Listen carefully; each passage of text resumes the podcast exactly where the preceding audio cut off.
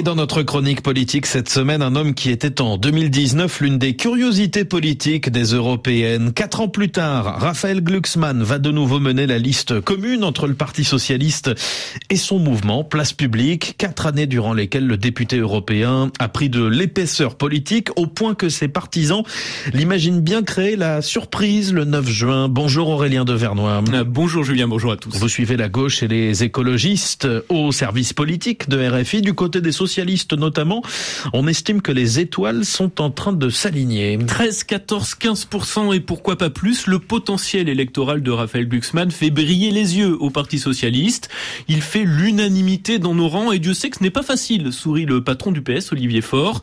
Il peut rassembler chez nous, mais aussi prendre des voix aux écologistes et à la liste macroniste, prédit une conseillère du premier secrétaire. Alors que la guerre en Ukraine fait toujours rage, le positionnement du député européen qui avait très tôt averti sur le danger russe pourrait en effet séduire largement et sa modération politique également. Il y a cinq ans, on le présentait quasiment comme un gauchiste. Aujourd'hui, on voudrait en faire un social-libéral, s'amuse Olivier Faure, pour qui l'empressement de ses adversaires à critiquer la tête de liste PS est la preuve de son potentiel succès. Et des critiques, en effet, il y en a particulièrement à gauche. Oui, en raison euh, d'une forte méfiance face à celui qui a commencé par flirter avec la droite sarkozyste avant d'être attiré par les sirènes du macronisme pour ensuite s'allier aux socialistes.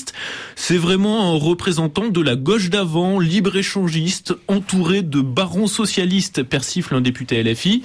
Il va avoir du mal à incarner la rupture en renchérit un élu écologiste. Sa future concurrente aux européennes, Manon Aubry, regrette quant à elle le fait qu'il ait toujours été totalement opposé à la NUPES. Côté communiste, on le trouve surtout très léger sur les sujets autres que ses spécialités. Sur l'agriculture, sur l'énergie, il n'a rien à dire, juge un haut dirigeant communiste.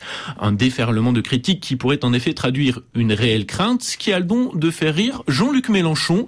Laissez-lui jusqu'à mars ou avril et vous verrez, ironise le leader insoumis, qui n'a pas oublié qu'en 2019, la candidature Glucksmann était montée très haut pour finalement ne récolter que 6,2% des voix. La chronique politique Aurélien Devernois. Merci beaucoup.